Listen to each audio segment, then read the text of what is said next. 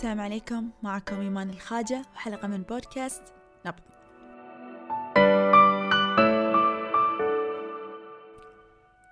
النجاح شيء جميل. شعور إنك تحقق الشيء اللي كنت تطمح له شعور ما يضاهي شعور.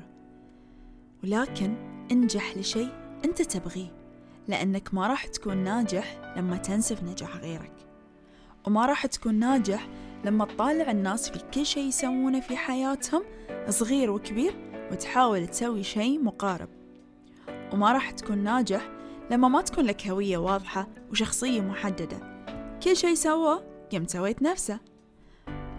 ما راح تكون ناجح لما تهدم شغل غيرك حتى تفرض شغلك عشان بس تبين لهم إنك الأول وأنت الأحسن والأفضل. خلي أسألك سؤال. ضميرك من داخل مرتاح؟ ولا أصلا ما عندك ضمير عشان يحس؟ هل فعلا تحس إنك ناجح؟ شوف حياتك شلون صايرة. حياتك وعلاقاتك محتاجة ترتيب كبير. بدل ما تقعد تطالع. فلان شنو الشهادة اللي خذاها وشنو المشروع اللي سواه والعمل اللي أنجزه وتروح تقلد عشان يقولون أنت أفضل؟ انشغل بتعديل الأشياء الملخبطة حوالينك. النجاح أي يوم ويرحل يوم. والنجاح أمر ما له معيار ثابت لأن إحنا البشر اللي نحدده. لكن نفسك هي اللي تدوم. سلامك الداخلي ورضاك هو اللي أنت بحاجة له. يا ترى كيف بتكون صورتك لنفسك لما تشوفها بعد سنوات وتحس أنك تايه وضايع وأنت تركض بس ورا سرقة أفكار والتقليل من شغل غيرك؟ في مرة كنت أسولف مع صديقتي عن أمر معين وعلقت بكلام جميل. قالت العمل اللي أنجزه في الوظيفة هو للصالح العام. لأنه عمل وظيفي أساعد فيه الديرة والناس. لذلك أنا أحتسب زكاة العلم اللي عندي. ولما أقوم بمهمة أو أعلم أحد على أمر معين فهو زكاة علم وصدقة علم ينتفع به. وقتها تفكرت في كلامها وايد وقلت يا ليت كلنا نقدر نفكر بهالطريقة.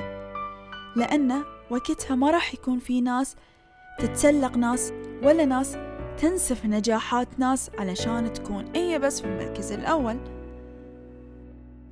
حافظوا على قلوبكم صافية نقية. حبوا الخير لغيركم صدقوني اللي يحب الخير لغيره يفرح النجاحه يسانده رب العالمين راح يسعى له ويسانده ويوفقه في حياته بالمثل وأكثر. ومو شرط إنك تنجز شيء كبير وتنحط صورك بكل مكان عشان تكون ناجح. يكفي إنك تعيش بأمن وأمان مرتاح سعيد. هذه نجاح بحد ذاته. يكفي إن عندك عائلة جميلة أو صديق مخلص. هذه نجاح. إنك تنام مرتاح البال ما ظلمت أحد. إنك تعيش يومك بسلام وسكينة هذه نجاح. في مقولة جميلة قريتها تقول ثقوا أن أفعالكم ستزوركم يوما فلا تفجعوا. وقدموا للحياة ما تريدون أن تقدمه لكم. في الختام وحتى نلتقي من جديد. دعوا الحياة تنبض من خلالكم. كانت معكم إيمان الخاجة بودكاست نبض.